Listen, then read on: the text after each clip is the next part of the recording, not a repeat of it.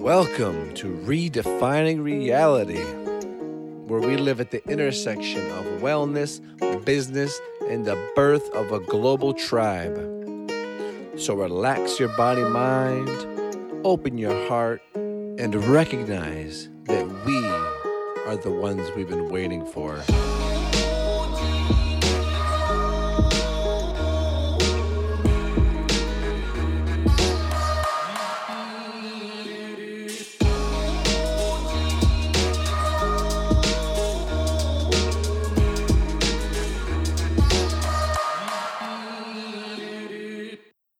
Welcome back, friends, to another episode of Redefining Reality. I am your host, Brian Hardy, and today I had a fun conversation. Conversation in a car with my friend Simon. We talked mostly about experiences with the spirit molecule, aka DMT, dimethyltryptamine. Now, this is a naturally occurring compound that is actually found in many plants. It has been found in the pineal gland of rodents.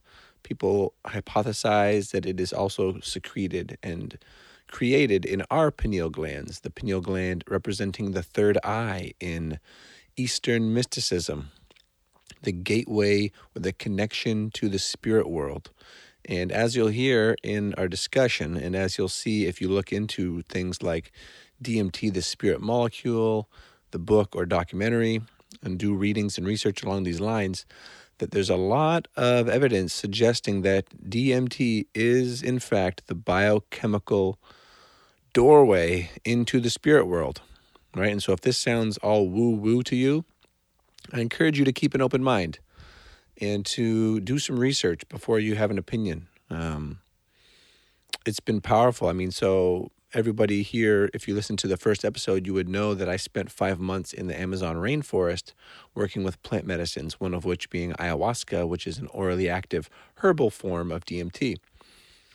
Now, you can ingest DMT in other ways, whereas ayahuasca is a couple hours and quite an ordeal you can vaporize DMT and have a 10 to 15 minute experience that's very quick and that is not associated with purging and discomfort and all those things. And it can be a game changer, whether it's just these chemicals having an effect on your brain and you're hallucinating, or whether it really is, which is my belief, that you are becoming aware and becoming in tune with alternate dimensions. You know, quantum physics proves, suggests, and proves that there are many, multiple um, alternate dimensions and alternate realities coexisting all the time.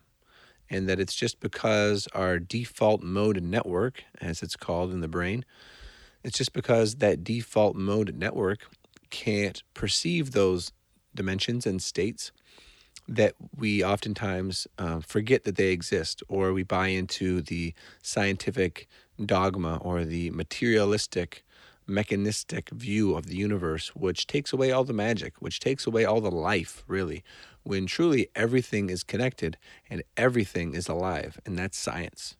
That is hardcore science. Some resources around that topic that I would suggest would be one Power versus Force by Dr. David R. Hawkins. Fantastic book that really anchors both the spiritual and the scientific in a easy to comprehend manner. And with that, I'm going to turn it over. So, like I said, we're driving in this podcast, so there might be a bit of road road road noise. I can barely speak but I don't think it's going to take away too much from the quality of the episode. I think there's some valuable insights. And if you are interested in these topics, I think it'll give you some really cool points to think on and to draw on, and uh, maybe some insight into um, an experience that you might like to have for yourself in the in the future. So, with that said, be well, stay beautiful. Show me some love in the iTunes. Show me some love on social media.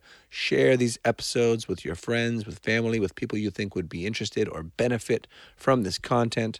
Let me know what you dig, what you would like to hear more of, what you maybe don't want to hear so much of.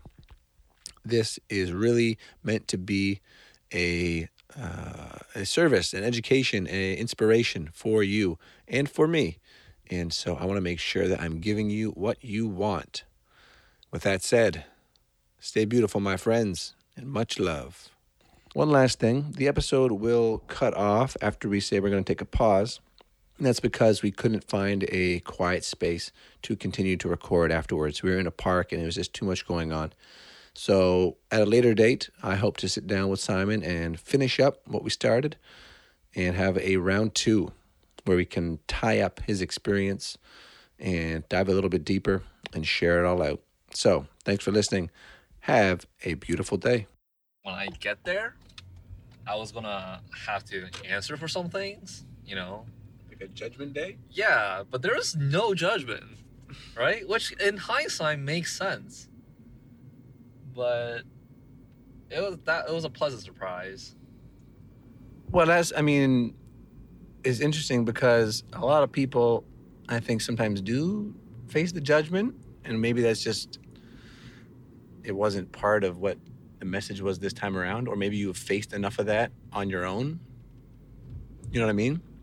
Because they always say it gives you what you need, not what you want, or not what you expect necessarily. That's true. I think some people want to be judged. It's a, it's a lot of like it's a feedback, it's a dance, right? So it's a mirror. That's all. That's the best way you can play it. Okay, yeah. So it's definitely a mirror. Any of these tools that allow us to get different perspectives, get a glimpse into what's going on, a more objective glimpse, a higher level glimpse, you know, yeah, like pulling back through all the layers to see the big picture. The funny thing is, um, the difference between this and uh, so I have a couple analogies, and you know the recording after and everything is that seeing is believing, and as far as chemical goes, DMT is definitely hyper visual, and it's so captivating because it eliminates your other senses. So that's why you get this full focus, uh, your full attention is directed at this visual effect that is manifesting in response to your yourself, your being, your consciousness, whatever have you. And how I compare to other um, drugs or you know uh, psychedelics is that, like for example, we use marijuana, right? Plant based as well. Marijuana turns up the dial of your sensitivity on certain like you have many different dials sense of touch smell taste yada yada yada yada right and for marijuana it turns up the dial and makes you more sensitive to certain certain inputs. And that enhances your experience whether it's food pleasure sound pleasure makes you giggle laugh it affects everybody differently because you know cannabinoid system is very complicated and everyone's got different buttons that it's pushing. Dmt on the other hand it cranks up the dial on everything and you feel like you figure like you might be drowned out by the noise you know like that's why some people when they smoke pot they get super paranoid i find because they're not ready to let go. They're not ready to be sensitive in that area. So it's an overflood of input data and they can't you know they can't mute it. They can't control it. They can't nullify it. They're not used to it. So they kind of shut down essentially. With dmt everything is cranked up and it's weird because how I like to think of it is like when you're listening to a song, right, with marijuana, maybe when you're under the influence, the trumpet part is enhanced, right? But with DMT, it's like you're listening to an orchestra and everything is hitting at you at the same time. And you're kind of vibing and vibrating with it. Because the second time, definitely, like when you correct your posture and you're more mentally and physically ready to embrace, uh, you know, this the experience, then it recognizes that and it changes. And it has a rhythm on its own. That's the weird part. That's why people refer to like I and stuff because there is a, it, it's it's like a heartbeat almost. That you, it, but it feels extremely familiar. That's why it's also creepy. And the analogy that I used after to describe it was, you know how when you're a kid, and you're playing make believe with GI Joes or action figures, Transformers, whatever have you, Barbie dolls, yada yada yada, is that you let your imagination flow and you understand that in order for you to you have to depend on yourself to create joy in your life. and you are a vital part of that, it gives you that experience with DMT. DMT makes you feel like yes, you have all the control, you have all the ability, you have all the this you have the ability to a certain extent to change your perception and how you see things and how you experience this world. The responsibility with you and has always been with you. And that's that was quite uh, quite quite a confirmation. It's it's much needed confirmation. Yeah, yeah, and I definitely I have had one experience with smoking DMT, and it was exactly that familiar, right? The first thing I thought when I first landed in the space was, I've been here before. I've, I've been here before. This is like, I know this place, right? It, it felt, I felt like I was in sort of a cosmic womb Yeah. of sorts. And around me was this like ever evolving, folding in on itself, colorful tapestry of love and nurturance, in a sense. Um, that was yeah, it was like okay, I've been here before. So for me, it was same that same thing, right? The confirmation of okay, I know I'm a spirit. I know I am, es- like that's my essence. That's my my real true nature is spirit manifest into the physical.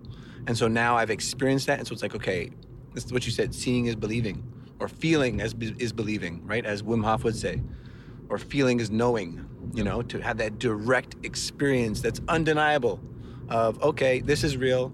It's not just some you know woo woo bullshit, but this is going on all the time. Has been going on. Cultures have known about it forever, and it's just very recently that we've been you know kind of unplugged. And so seeing this increasingly popular movement of of reconnecting back to the spiritual through the earth medicines, as I call them, to me, it's sort of like nature uh, compensating for the insanity of materialistic, capitalistic culture that's destroying the planet. It's kind of like a, a call for hope, a lifeline, essentially. It's like a lifeline that's being offered to us. I don't know what you feel about all that. I agree with you, and then the way I see it, perceive it, is that modern day is good. You know, like if you live in North America, there's a lot of things to be grateful for, and the happiness equation is gratitude over what you have, right? Possession. So these days, people seem to have an infinite ability to have things, but we're like becoming spoiled brats. Like we're not appreciative of anything anymore. And the funny part is that you know the word disciple um, comes to mind right? So discipline is what we lack right? How many times you want something like that's difficult and you always say you know what? I don't have the discipline for that. I wish i could do that. And whether it's lose weight get out of a bad relationship it's generally speaking it just means a change of direction right? You feel like you have no control in changing steering your ship right? Changing your direction. Hmm. But um, discipline comes from the word disciple, and disciple meaning student, right? And the old saying, "You are your best teacher, you are your worst student," is very much true. And this, this, this, um, this medicine or this plant or this chemical, this drug, this hallucinogen, it teaches you the fact that you have to teach yourself. You know, it's a mirror, and you're gonna manifest whatever you want to manifest, and the responsibility falls on you. And not everyone's ready to face that decision. Um, I'm in business for myself, so I learned that the hard way, and I've come to accept a certain amount of responsibility. But I know people that are very close to me that they just don't want to have to deal with it. They'd rather have somebody else steer the ship. But when you have somebody else steer the ship, you could put blames on other people. But at the end of the day, if you're not happy, if you're not grateful of the direction you're going, then you have yourself to blame, and that's that's that's hard. You know, it's like it's like entering into a relationship, like a bad marriage divorce that's what it feels like. You know, most people are in. People are just in bad relationships with themselves and the world around them because they don't know like when when things are going good, it's all me, me, me, me, me. It's all like, oh, I did this, that's why I got this promotion, I got more money, you know, it's all me, me, me, me, me. But when things go bad, which often things will, and I understand that like it, it- from my perspective as well, like just my, my general nature is like it's gonna be a lot of struggle. Um, in that point, you start pointing fingers at other people, right? And then you blame it on the world, blame it on the boss, blame it on the environment, blame it on your circumstance, blame it on your parents. But it's all up to you. so Yeah. Well, it's like the whole thing, you know, as within, so without. The mind, the inner state creates the outer state, not the other way around. Yep. But it's very true. It's very true. It's it's it's not easy, uh, one bit, to swallow that pill and to take that responsibility. It's the best thing you can really do, right? Because it gives you freedom and potential to change things, really change things, instead of just being a victim and going along with that mentality but then yeah it's like okay i'm uh, i'm choosing to do this I, I see it almost as a when we become you know like adults like real adults mature humans that are aware of our choices aware of the impacts they have and and and totally responsible for any of the consequences. All the good all the bad. It's all on us right? So i'm curious how exactly or if- if you can describe a little bit more in depth that lesson or that confirmation came about through these experiences. okay, so if I'm gonna try to describe to the best of my ability from a first person perspective how it was when I went under DMT. So the medicine is actually very, very strong. You don't need a lot of it. And like the, the active dose is it's, it's minuscule. Like if you're a pot smoker uh, or a cigarette smoker, like the equivalent of the amount that I had to go under for 15 minutes was about one and a half puff, which if you think about like how much chemical neuro like how much chemical parts per million that it's affecting my body as a mass and i'm a 170 pound male it's astonishing. So it's quite potent. Um, and from a first person perspective is in the beginning uh, things starts oscillating in your uh, field of view. So you will see little snowflakes almost emerging in your regular vision and your vision starts vibrating and almost gets blurry and these snowflakes they grow and they get bigger and they form geometric shape that's more recognizable Don't mind the traffic noises. We're just driving through Toronto and it's hectic as usual. And there's cyclists trying to get run over, all that sort of good stuff. it's people that like if like I chose to be here today. I chose to spend my time with Brian. I full well know I've been living in Toronto for a long time. It's three o'clock and it's gonna be traffic. These people all have this common knowledge as well. But how you perceive it, how you react to it, changes. It's a biofeedback. If I could choose to be stressed about it and honk my horn like that guy, and you know raise my cortisol level and probably possibly shorten my life, but why? Like you chose to be here. You know, at this point, you should just accept the fact that we're gonna be in traffic and we'll get there when we get there. Right? Right now, my sole focus is to drive as well as I can. Right? Because it's it's, a dangerous world because you don't know what the person in the other car is thinking or feeling. Um, so back to the visualization. So snowflakes are growing and start vibrating, and next thing you know, like whatever you perceive around you, as you lose a sense of, you lose a sense of dimension in the sense that like what you see as your sense of depth gets compromised, and you everything becomes almost two dimensional, and at that point you lose sense. Everything happens really quickly. It's like being strapped onto a rocket and launched into the middle of space, but the rock is very familiar and it's not abrasive. That's a key thing. It's not abrasive. And um, So, do you have your eyes open for all of this? Yep. Okay. and uh, and then you just you don't feel your physical contact anymore. And when when you're under, it's not that you don't have control of your body, because if you, it just takes more effort. You know, if you really wanted to steer the ship, it's like how I like to think of it is like your consciousness is like the pilot, and you are piloting your meat meat, meat vehicle, right? Mm. And you're never going to be necessarily detached from it, right? Because that ultimate detachment is when you die, or some people believe. But when you're under the drug of hallucinogen, essentially your your your spirit or your consciousness or your your your self gets pulled away from it. So if you really want to go back and steer the ship, you can. But you just imagine like a string, right? That's attached to your yourself and your body.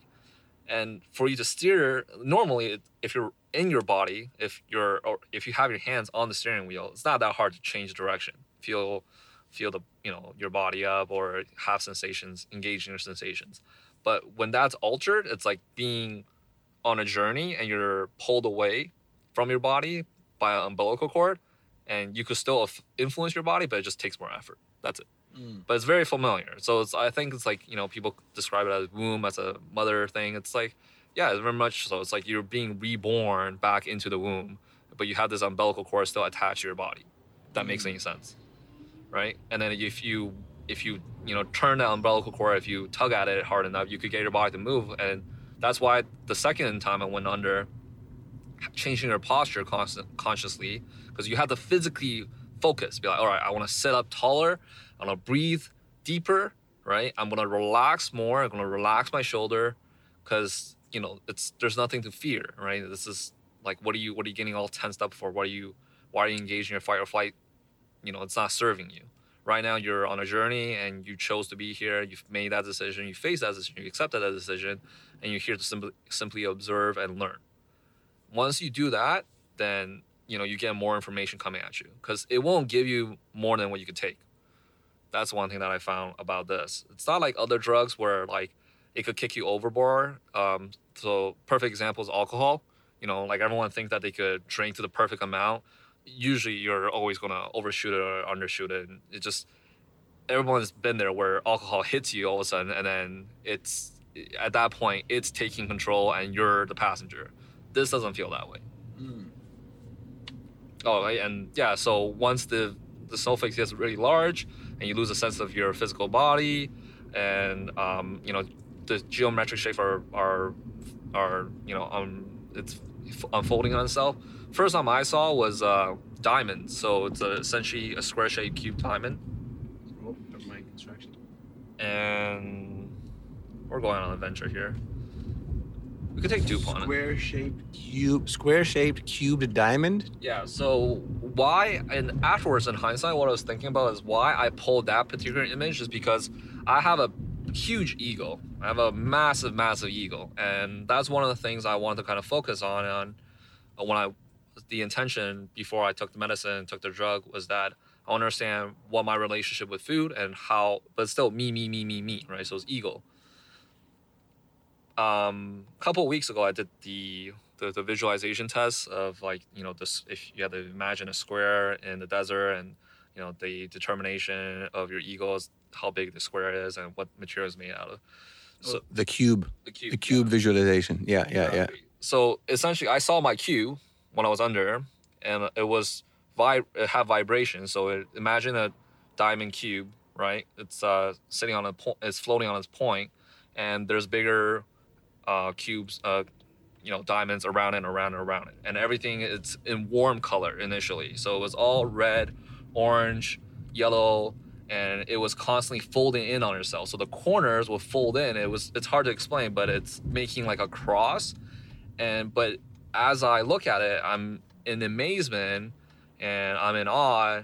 And that's why I feel like it's it feels familiar because when you're a child, everything's amazing, right? And it gives you that wanderlust feeling. That's why it's very pleasurable or euphoric, or it's, it's just, it feels good. So the, the cube is folding on itself and it's constantly folding, folding, folding, folding. But the shape, the size of it is changing. And what made me realize was that I have the ability to kind of change my own ego. Before, I always thought, you know, the ego is something that you need to master, you need to enslave, you need to control, you need to you know, manage. But the ego is there to protect you. It has a relationship with you. You know, having a big ego is beneficial for your body and for your survival to a certain extent in certain circumstances.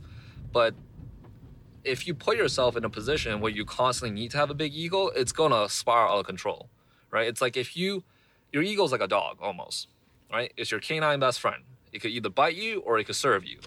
So if you take your dog to the dog park where all the dogs are aggressive and they're barking at each other, your dog's gonna bark. And your dog's gonna behave out of control, and your dog's gonna start behaving more and more aggressively. You know, but it's and you you could neglect it, you could beat it, you could smack it on the nose and tell it to stop barking, blah blah blah blah. But you're not reaching an understanding with yourself, right? You're kind of hurting yourself in a way. And the dog analogy, it's it guess it, it means more for people who love dogs, but it's a part of you. It's connected to you. So take it at that. But if you change your environment, change your perception of things, your ego will change. It will adapt. Also, if you're a dog owner and if you've been around dogs, you understand that like if you freak out, if you're if you're if you're freaking out, if you have a bad energy, if you're really, you know, agitated around a, around a dog, it's gonna react that way. But if you're calm and relaxed, it's gonna be calm and relaxed. Same thing with your ego. So that's the first lesson that I kind of learned. And this is all happening like super quickly, right? So it's just I'm I'm taking a puff and first puff goes in, second puff, and like barely could hold it, and next you know, just everything starts vibrating, boom, it melts, and then the music's there, and then everything starts folding, folding, folding, folding, folding, and then I'm like in Wanderlust, I'm looking it, like, hey, this looks familiar, this is awesome, like, oh my god, and then next you know, everything goes dark. Okay, so when first time everything went dark, I was kind of panicking. I'm like, fuck, like, god damn it, like I know I, I, perceive myself as a pretty negative person inside, and I've done all the like the chakra and you know the, the assessment and stuff. My energy is generally yin, which is darkness, and it I, I, I, I identify with it. Okay, but when when I was under and darkness was shown to me, I started freaking out initially because I was disappointed, I was angry, blah blah blah blah. But the more negative I felt towards the darkness, the more it wasn't going to change. And then after a brief moment, because time is not, it doesn't, you have no sense of time when you're under this. So afterwards, I realized, oh shit, shit, you know, like I don't need to be freaking out the fact that it's dark. Like I just, I'm just gonna accept the fact that it's dark. Like what, the, what the fuck, right? Like I'm, I'm expecting DMT to show me a bunch of like weird shit or like, you know, a, a monk or a, a Buddha's gonna pop up in front of me and have a conversation. But it's, it's a mirror reflecting myself. If I'm being negative, I'm going be shown negativity. So I'm looking um, I'm looking. Uh, I, I, I know where we're going. so I'm looking at this darkness, and another thing I recognized was there's motion, there's movement in the darkness, and it's still geometric in pattern. And I have a theory why it's always geometric. Like that's a commonality when people experience DMT, ayahuasca. It's always geometry. Um, and I'll get to that later. But I was seeing movement in a sense that imagine the scale of a serpent, of a snake. I didn't see the head, but it was a large enough serpent that it was going across, like slithering up and down, okay, in my field of vision, and everything is dark at this point. Now, why is a serpent? I'm looking at it because I was born in 1989. I'm Asian in descent, and by character, my zodiac is snake. And you know I, this is what i mean like it's a mirror because all these things are pre-programmed in my head and now it's pulling it out at a certain time and showing me in a particular form. So i'm looking at this i'm like holy crap sir. Serpent snake that's pretty scary like holy shit like i hope i don't end up seeing a snake and the head is gonna devour me. All these anxiety and you know more dark thoughts right and what i realize is that um look closely right this is where gratitude appreciation comes from I'm covered in darkness. I don't know. Like I've taken this sub- substance. I don't know how long I'm gonna be fucking under for. It feels like fucking forever, you know. And it's just it's dark. I, I don't like it. And there's a fucking serpentine scale shit like roaming around. Like it's not pro bono. It's not a good time right now. But then I figured I'm okay with darkness. I'm okay with emotion now. Let's make sense of this. Let's look at it deeper. And when I look really closely, at the scale, at the serpent, I see little spectacles of light. And what this reminded me of is when I was a kid, or when anybody has been out of the city, and you look up in the night sky, and it is it is dusted with stars, right? Now, when you're in the city, you can't appreciate it. When you look up at the sky, it's just darkness. But if you take your time and you really, really focus and look, you could see the stars. And that's to me was a metaphor of, of my my life. It's most of the struggle that I face in my life and the challenges is because I have very ridiculous, retarded expectation of myself, which is a pro and con in its own. But when you have really high expectation, you have to be willing to accept the fact that you're going to fail, right? And that's where momentum and motion comes from. Is that you're going to be stuck in the shit, you're going to be in the darkness, but the key is to keep moving. And then how you keep moving, because that's when I was like freaking out. That's one of the things I'm like, oh my god, like I don't, like how am I to get out of this? How am I to get out of this? and that's when I start seeing the little spectacles of stars. Is that in life's struggle, in your moments of shittiness and darkness, there are going to be moments of light. There are going to be moments of bliss. There are going to be moments, however small, right? Like your car, you could have crashed your car today. You could have, you know, you could have found out that, you know, your grades were not good. Your paycheck got cut. Blah blah blah blah. A million bad things could happen. But maybe you had a delicious meal. Maybe you had a good ice cream. Maybe an old friend messaged you. It could be the smallest thing, but if you take that moment and you really genuinely take a moment, breathe, and appreciate it, those are the type of practices and those are the type of moments that's going to give you the courage to deal with all the other bullshit to allow you to push through. Because if you don't appreciate the spectacles, the little stars in life, then all you're going to see is darkness. Right? And without movement and without darkness, you're just lost. Yeah, definitely. And it's so, I mean, it just reminds me of the importance to slow down, to really take the time to soak it in.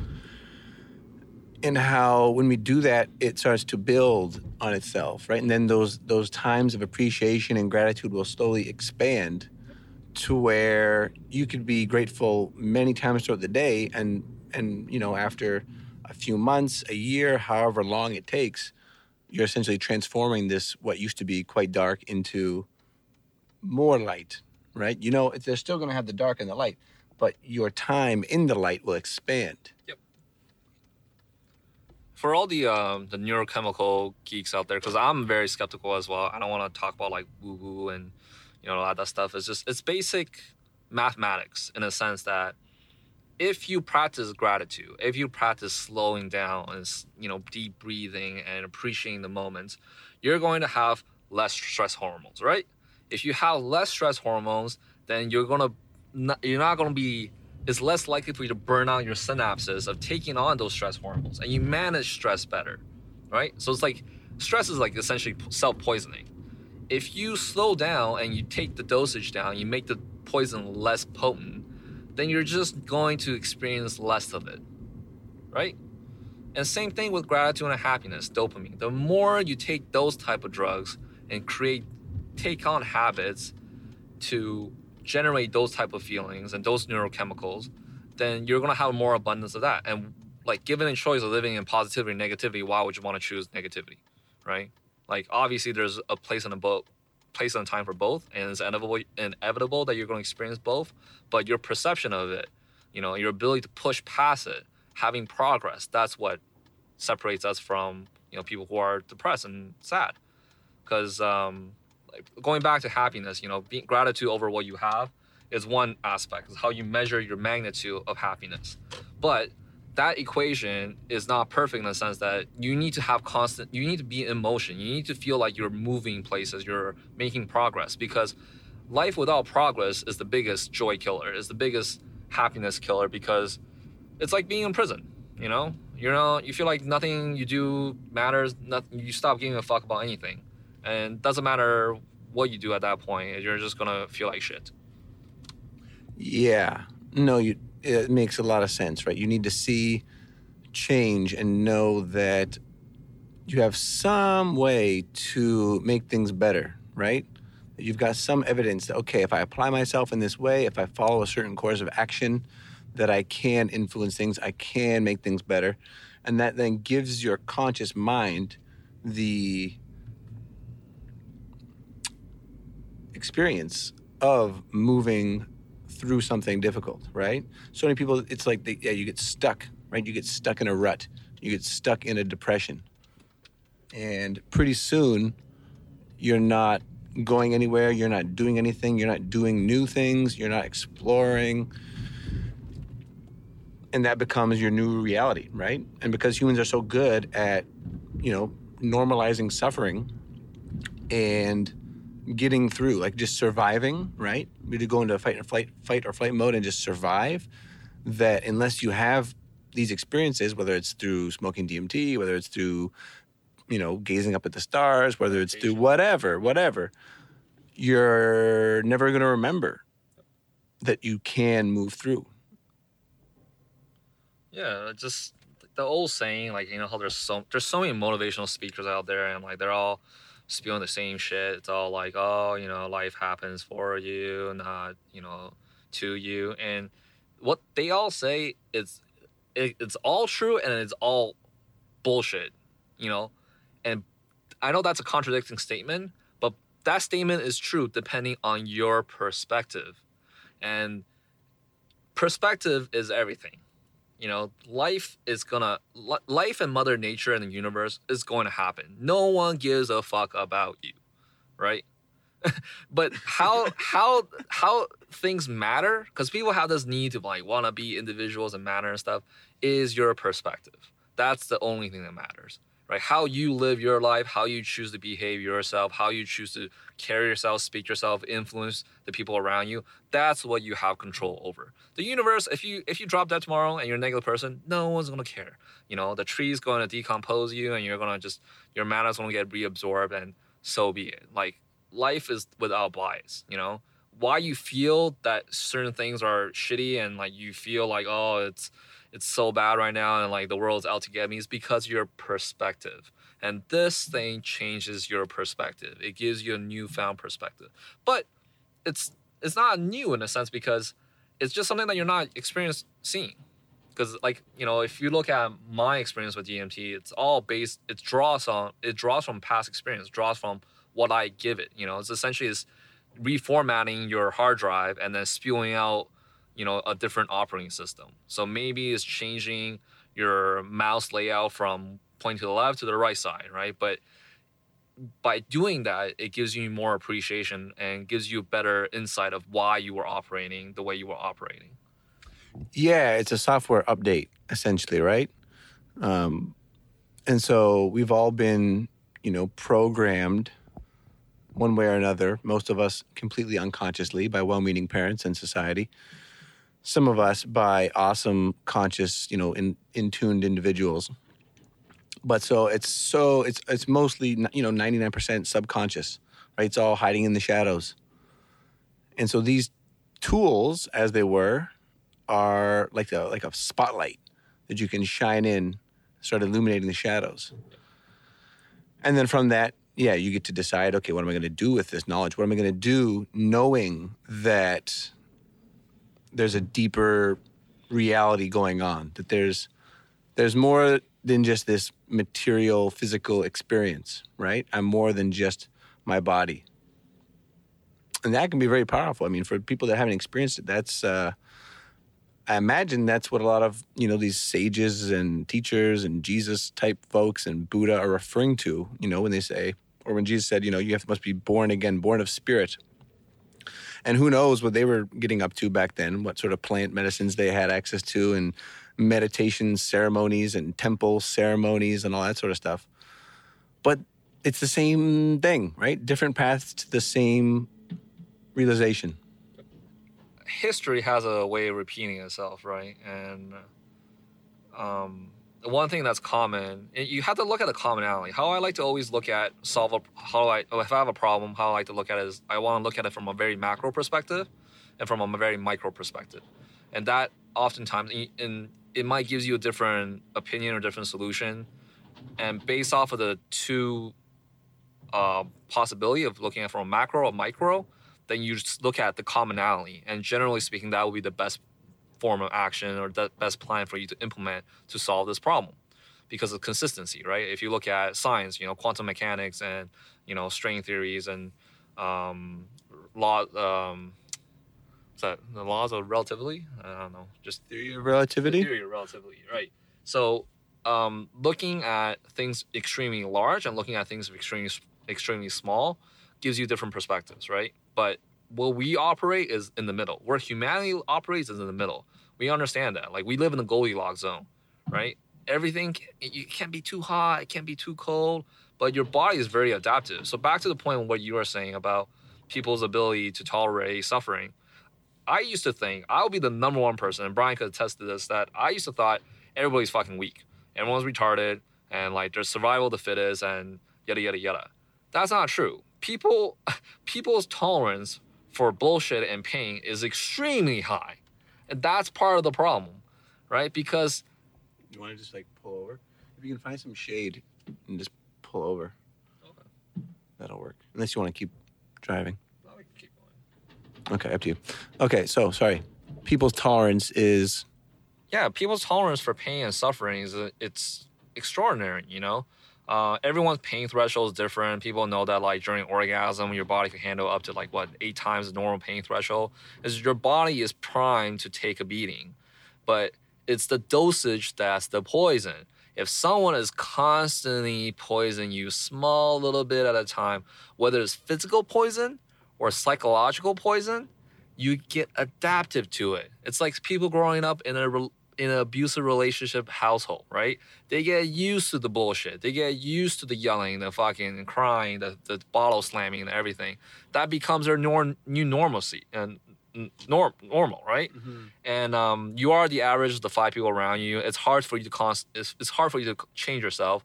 That's why it's a lot better for you to change your environment because when you change your environment, you're forcing your body to adapt. You're forcing a new way of thinking. That's why traveling is good, right? People find enlightenment through traveling because like you know that's why you have a lot of people that grew up in privileged areas, go to the really poor areas, and then that's how they find gratitude. But regardless, it's perspective, right? Perspective is all that matters, and your perspective changes your tolerance. It's just that most people get accustomed to their perspective and they don't want to look at anything else. It's like going to you know the Louvre and looking at only the Mona Lisa because that's all you heard about. That's it's idiotic. You know, like the reason why you're there, the reason why you live life is to live from experience to experience. It's inevitable. Some people are more excited by that fact. Some people are not. You know, some people like to, you know, be. I call these people Patrick. They like to live underneath the rock, and that's it. You know, it's like I'm good. Don't show me anything else. But is that a SpongeBob reference? Yes. but it, the it's inevitable. Curiosity is a I think is a innate human trait. You know, all children are curious, and um, it's you lose that curiosity because of bad experiences. I find it's like you know you were punished for you know sticking your hand in the cookie jar, right? And then after a while, just you know what, I don't even fucking like cooking anymore. but you know when you but you're but you're lying to yourself, right? Because we all know you want you really want the cookie, but you you're making a decision that the potential consequence outweighs the potential reward. Yeah, but then if you're okay with that decision, then so be it, right? Live and let live. So if somebody wants to live their life denying their ability and their appetite to embrace curiosity, then you have to respect that individual. You know, a Patrick wants to be a Patrick, then you should let the Patrick be, right? It's not your job. You're not God. Like it's that that's the beauty of it. But a lot of times people make these decisions because of conformity. They're not they're not used to it, right? And more oftentimes I find is especially in modern society is that somebody might be a Patrick, but they get super envious and jealous of other people who took the chance, who took the curiosity. Well, then don't blame other people. You know, they took a shot. Maybe it worked out for them, maybe it didn't work out for them, you know, and we tend to focus on the, the billionaires that made it and the rack to riches and you know, we don't focus on all the failures and stuff. But fail, you should look to fail. You should look for struggle because momentum, movement, and improvement is the only thing that's going to guarantee you success. Constantly showing up, taking the shot, right? You have to swing, you have to pay to play.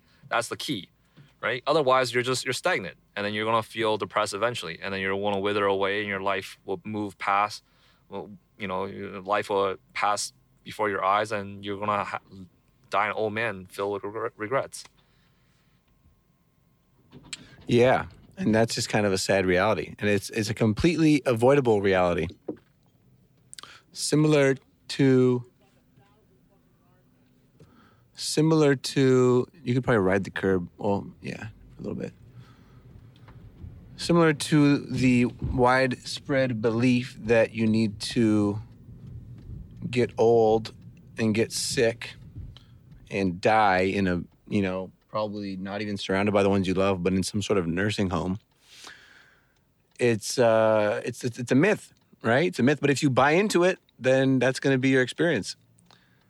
But it requires a buying into, and so being aware of the buying into, I guess, is what we're getting to here, right? It's like you become so you you you become so aware that oh shit, I created this. Like I'm choosing to do this why would I choose to do this if it's not good, if it's not in line with your values, if it's not bringing you closer to, you know, the ideals you're aspiring to to embody? Why would you choose to do it? You wouldn't.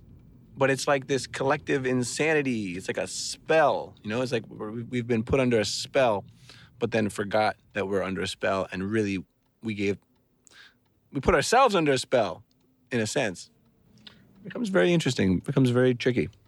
the problem, like you said, is choice. And I've been saying this like until my face turns blue. Is that the difference between mortals and uh, us versus God, an all-knowing being, whatever you know? I'm just using God as a word. is that when you have abundant resource, knowledge, and infinite power, you cannot make the wrong choice because it's it's you know you know what the right choice is.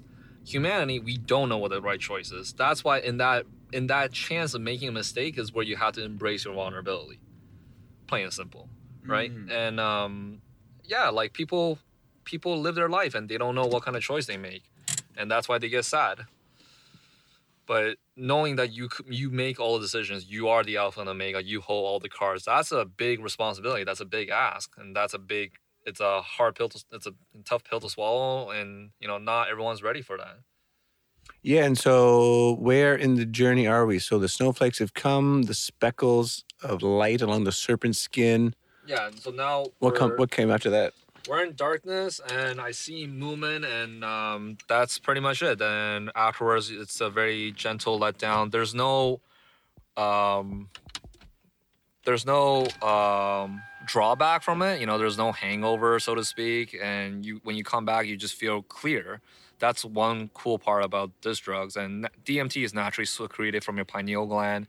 It's something that you produce. So that's why I feel like it also feels familiar. Unlike you know other chemicals that you inject or you might take, right? It's foreign to your body. There, your body's always going to have this innate, on a cellular level, you know, friend or foe re- reflexes. Your immune system's going to look at it and be like, "What the hell is this?" Yeah, but but because it's so abundant in nature and it's already in our brains, um, yeah, there's no toxicity, there's no overdose, there's no nothing, um, and there's not even. It's interesting that it's processed so quickly, and I mean the different ways of administering it obviously determine that. Like we said, ayahuasca is more of like a slow build relationship, right? Whereas smoking an extract is like you're just there. Yep. Um, But there's a reason for that. I feel like because we're put on this world to struggle. Actually, that's part of the fun is to scrape and get you know get back on the bike. That's what it is. If you are able, like DMT, right? Like whether you call it the spirit particle, whether you believe it or not or not. If you, I have a feeling that if you take enough of this, you will understand where you're supposed to fall in line with society, with the universe, and everything else. But at that point, you lose that sense of mystery. And when you lose that sense of mystery, you lose out on certain opportunity. And that in itself is a tragic way. You know, so sometimes like you might you might take longer to get there in the spiritual journeys, financial journey, success, whatever have you. But you got there like as long as you keep moving, you'll get there. Right. And then if you if you you can't shy away from making mistakes. That's what it is. You gotta learn, you know, be open to it and be willing to listen but back to the geometry thing so uh, geometric pattern and motion is something that's constant with all dmt users and experiences right why because uh, this is my theory the reason why you need to see motion is because we have ADHD, primate brains, and um, you know you don't want to just look at a still painting and not be able to determine it. It needs to constantly evolve, and in that essence, like nature is constantly moving as well. We're always constantly in motion, and that's why when you're under, your perceptions alter, but this stays true. There is always motion, um, and uh, geometric shape. It's I, it's weird because geometry is derived from mathematics, right? And math and science, mathematics, from our primi- uh, primitive understanding, is our closest way to understand the language of God, the Creator, whatever. Because knowledge the one const- constant in life. Whether you, once you have the knowledge, knowledge is power, right? That's a figure of speech. well, applied knowledge is power. Yes, uh, application is something else I want to talk about too. But if you once you know the knowledge, right, from this side of the universe when you're on Earth, or I snap a finger, I'm a genie, you're on the other side of the universe. Given the resources and the knowledge, you're able to recreate. So I can make a fire here if I give you wood and a spark and oxygen, all the right components. On the other side of the universe, whether it's location, time, permits, whatever, like knowledge is constant, giving resources and power and yada yada yada. So life is about accumulation of knowledge, right? It's about understanding why things happen, like, and when you boil it down, it is all mathematics. That's why geometric shape, because it's not in nature. When we look at in nature, you know, there's the um, um, Fibonacci sequence, right? A lot of great mathematicians have understand and they observe mathematics in nature, but to the naked commoners, like we don't understand and We just think, oh, this looks pretty or that looks pretty, but like the Adonis golden ratio is a ratio of proportion and body because that communicates to you on a subconscious level that somebody is fertile. Same thing with beauty, beauty, symmetry, right? In all culture across the globe, symmetry is considered beautiful. And what is symmetry? Is geometry. It means that you know your eyes perfectly level. It's a perfect mirror from the focal point of your nose. And when you have that reflection, it communicates to you on a subconscious level that this is desirable. And that's why geometry, geometric patterns that you see on a DMT is a constant thing, right? It's not to say that you're not gonna see, you know, some soft textures and stuff like that. It's constantly evolving, but geo- geometric pattern, it's it's it's a constant thing that people mention, and that's why I feel like it's there because we're so primitive, we don't understand it. So we see, I see a cube, you know, for all I know, like I just lack understanding of what the cube means. Yeah, well, and if you look into you know the study of sacred geometry and the Platonic solids and similarly the golden ratio and all these things that are at the base from the largest scale, you know, as we said in the macro to the small scale, mm-hmm. it's all reflected, right? And it's the whole idea of, you know, there's not actually straight lines in nature, but there's curves and spirals and things. But we can perceive things to appear straight and we can build them, right? The human can build them. But again, it's it's it's I'm I'm thinking of, you know, like Stephen Hawking, his whole like, you know, the source code theory of everything right? Which we're getting closer to, and which it sounds like you had a firsthand experience of using the help of DMT. Mm-hmm. And I think we're just going to get there eventually, naturally. Like humans might have been born on Earth, but I don't think we're meant to die on Earth. Um, and like I'm just talking about talking on my ass here. I don't know what the fuck I'm talking about. But if you look at historically, right? Like we want things shinier. We want things.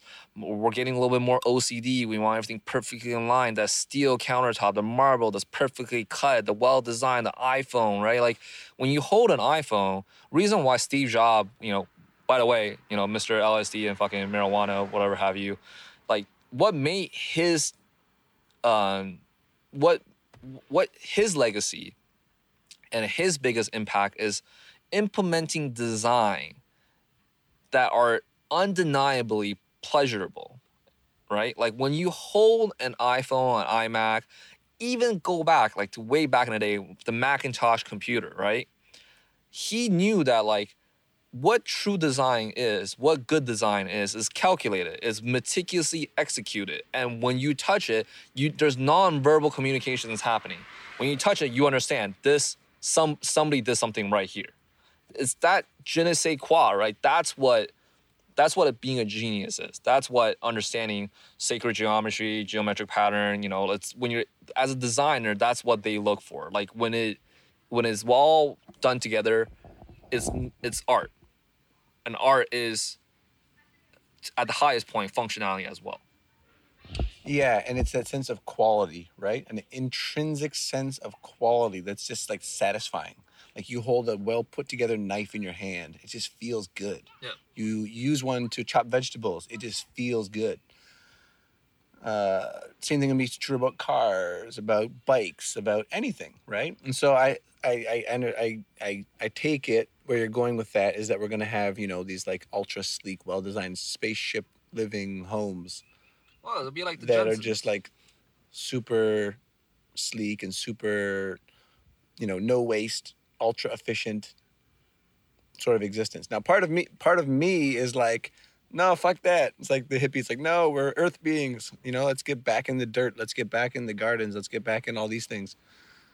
Which I imagine some people are going to continue to do, right? Not everyone's going to opt into Jetson life, but um, it is an interesting concept. Although I, I, I get I get scared when people like the true um, singularity believers who I think not not intrinsic to what they believe, but oftentimes the industries that they're associated with are it's like in an attempt to make the technology that's going to save us are actually destroying what's sustaining us currently And part of me wonders if it's sort of just like a, a fool's errand. It's like we think we're making progress, but really we're just kind of like cutting the foundation out from under ourselves.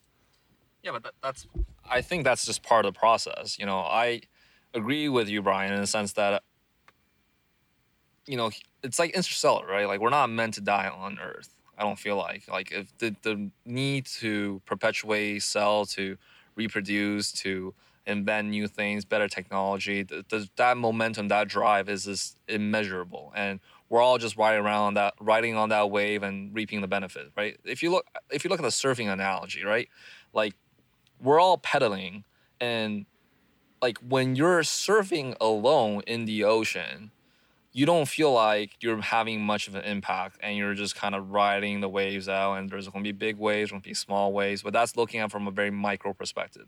If you look at humanity as an organism as a whole we've been able to change coastlines. We've been able to change climate. We've been able to influence our environment right? So from a macro level essentially as a whole as a species we're able to change the waves right?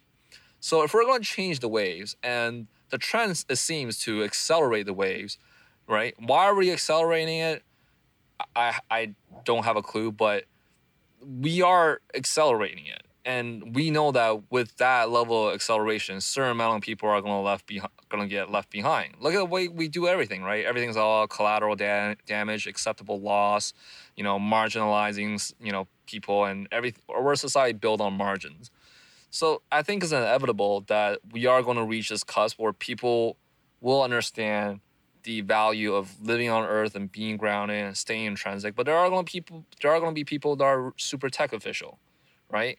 And if we don't reach consensus and community and perfect transparency by that point, then we are going to bring the harbinger of our own doom, right? It's like the atomic bomb. If we're able to just everybody understand each other and reach a consensus, we won't have this problem. We're still fighting over resources. And we're fighting over pleasure. We're fighting over space, rights, everything else. It's, it's very primitive. And, you know, with the emergence of AR and stuff like that, I agree with you. Like, but I think. Did you mean VR or AI or the combination? VR, AI, AI fueling VR. Yeah, well, it's it's everything's a mirror, right? Like, um, it's how we're going to create artificial intelligence is going to be a mirror of us, right? Because we consider ourselves to be the most intelligent species on Earth. We're not going to try to make an artificial dolphin, for example. We're always going to try to make in the image of us, which in a freaky sense is what God did too.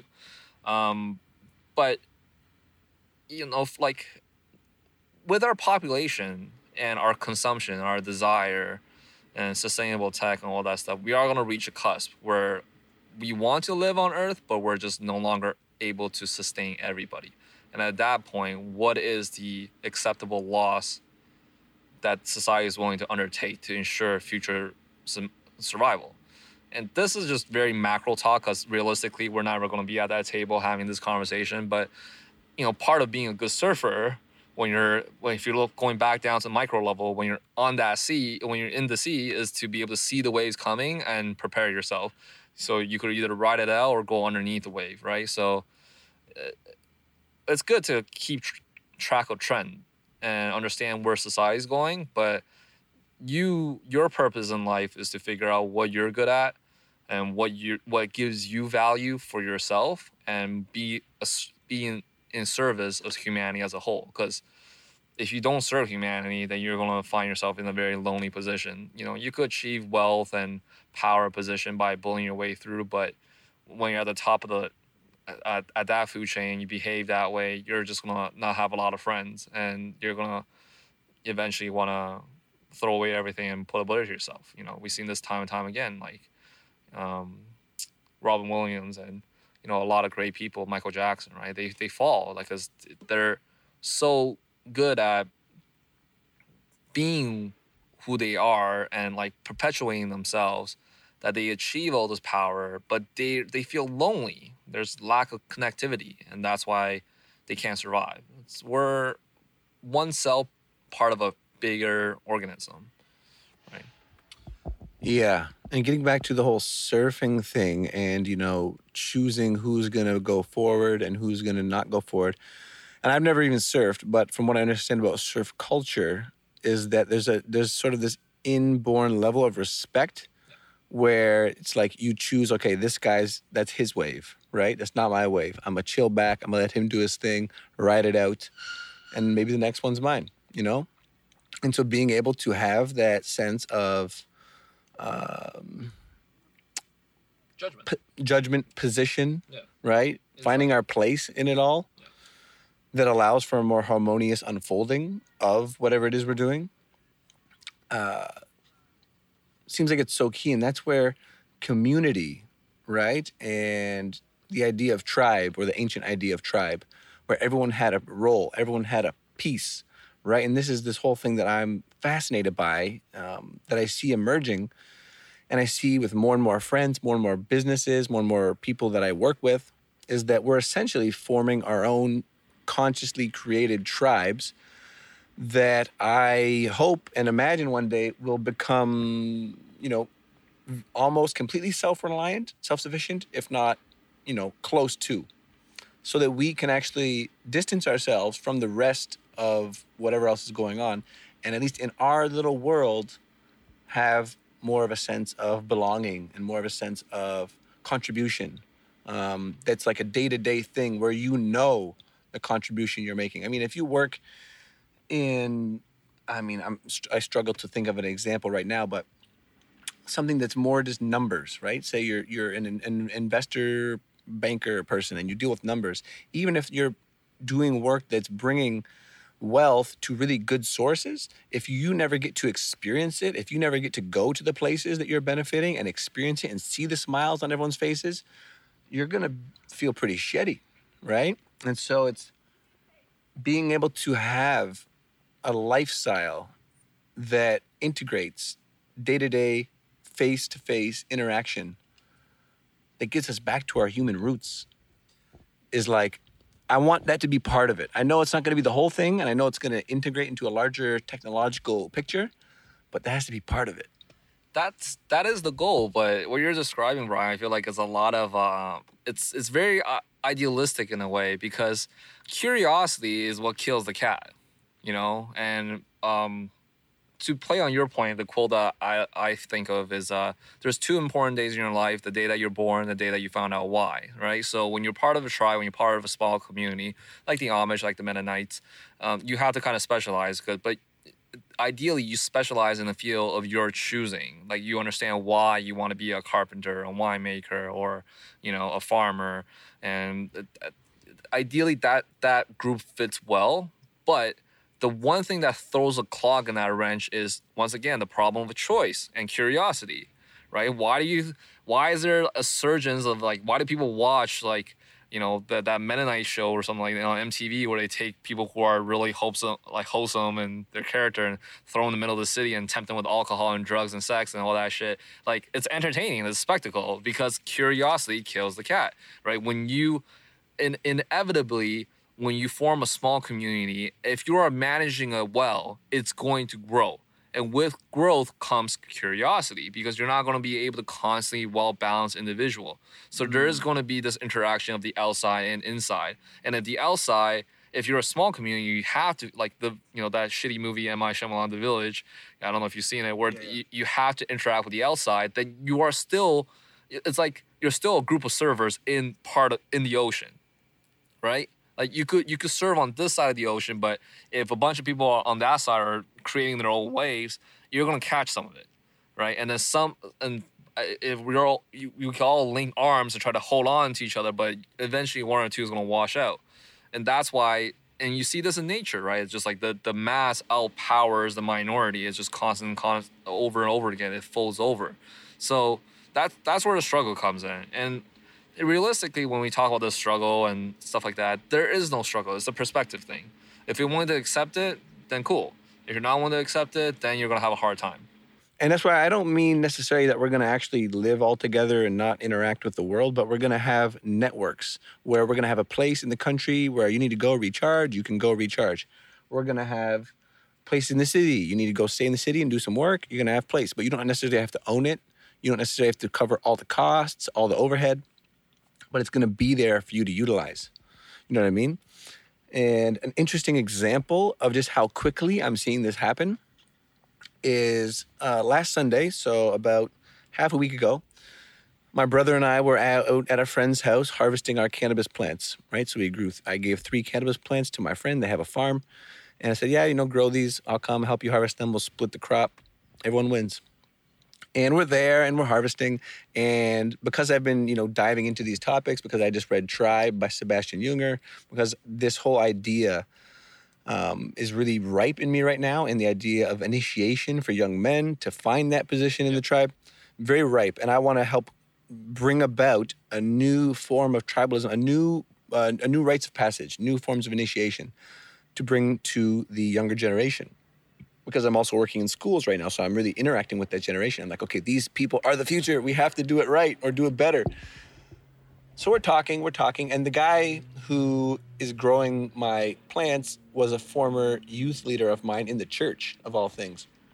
So it just shows how far we've come and we're talking about this and i'm saying you know like i really want to help build this i really want to help do that for the next generation and he's on the same wavelength and he's thinking oh i'll have people up to my farm. I'll make put them to work you know show them what an honest day's work is and that's something.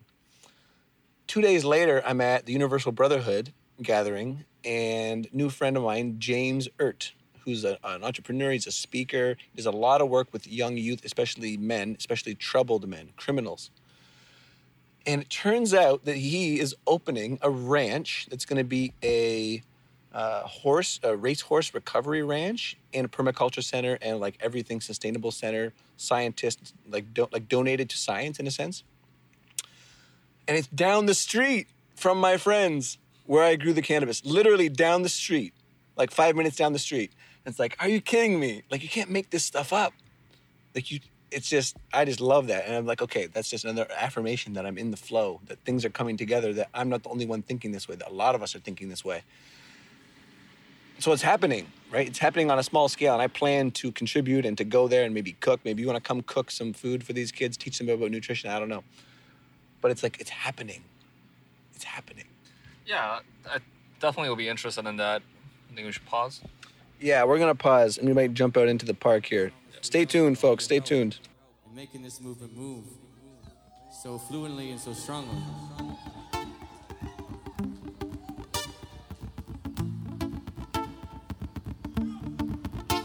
I have come to build a bridge, so come let's build.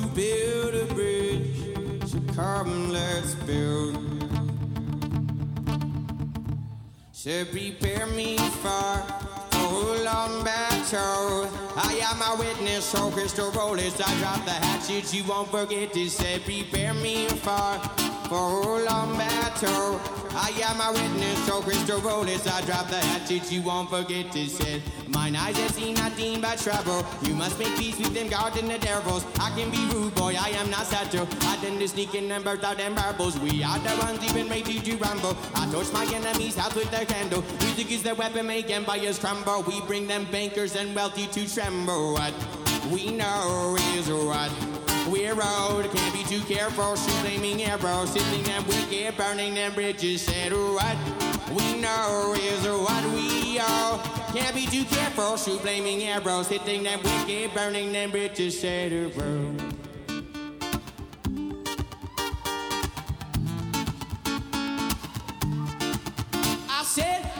Rap misfits, matter society. We struggle with housing, drugs, and sobriety. We're not from here, but born here respectively. Immigrated cause America rapes my country. My bridge ain't built with no white man money. I'm on Indian time, you know you cannot rush me. I can be vicious, malicious, and ugly. A danger to darkness, you better run quickly. What we know is what we're out, can't be too careful. Shoot flaming arrows, hitting them wicked, burning them bridges. Said what we know is what we owe. Can't be too careful. Shoot flaming arrows, hitting them wicked, burning them bridges. Said I've come to build a bridge, so come let's build. Build, build, build, I have come to build a bridge. So come, let's build. Build, build, build, I have come to build a bridge. So come,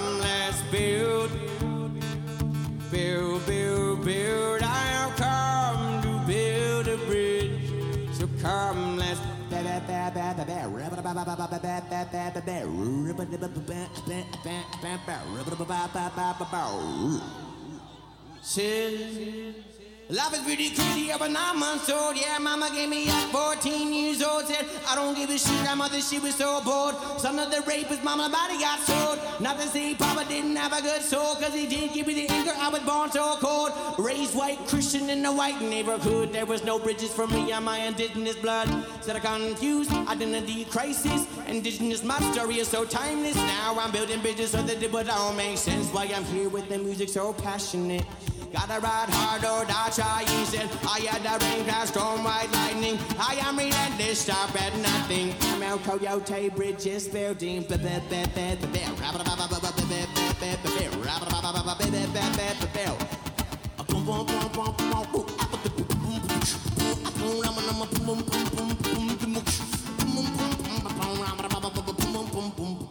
Dum, dum, dum, dum. Uh, uh, uh, uh, say. Rock the one feather on me neck. Said, must stay humble, never be like chief headdress. Ain't a flag upside down, I'm in distress. Never take no title at the deepest respect. Welcome to Aquarius, son, you're a legend. Guardian of the gate, escape number seven. I tame the beast and I ride the dragon. I reincarnate as a wild stallion. What we know is what we're out. Can't be too careful, so blaming arrows. Hitting them wicked, burning the bridges. Said, what we know is what we owe. Can't be too careful, shoot flaming arrows, hitting them wicked, burning them bridges. Said I'll come to build a bridge, so come let's build. I have come to build a bridge, so come let's build.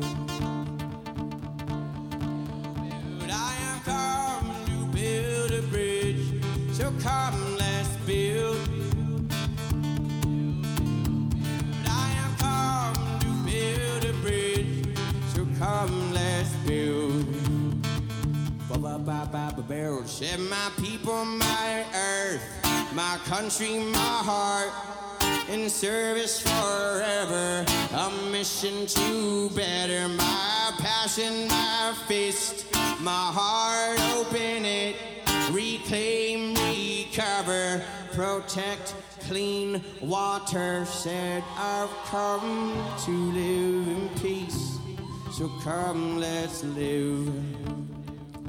Live, live, live, I have come to live in peace. So come, let's live. Live, live, live, I have come to live in peace. So come, let's live. Live, live, live, I have come to live in peace. So come, let's live.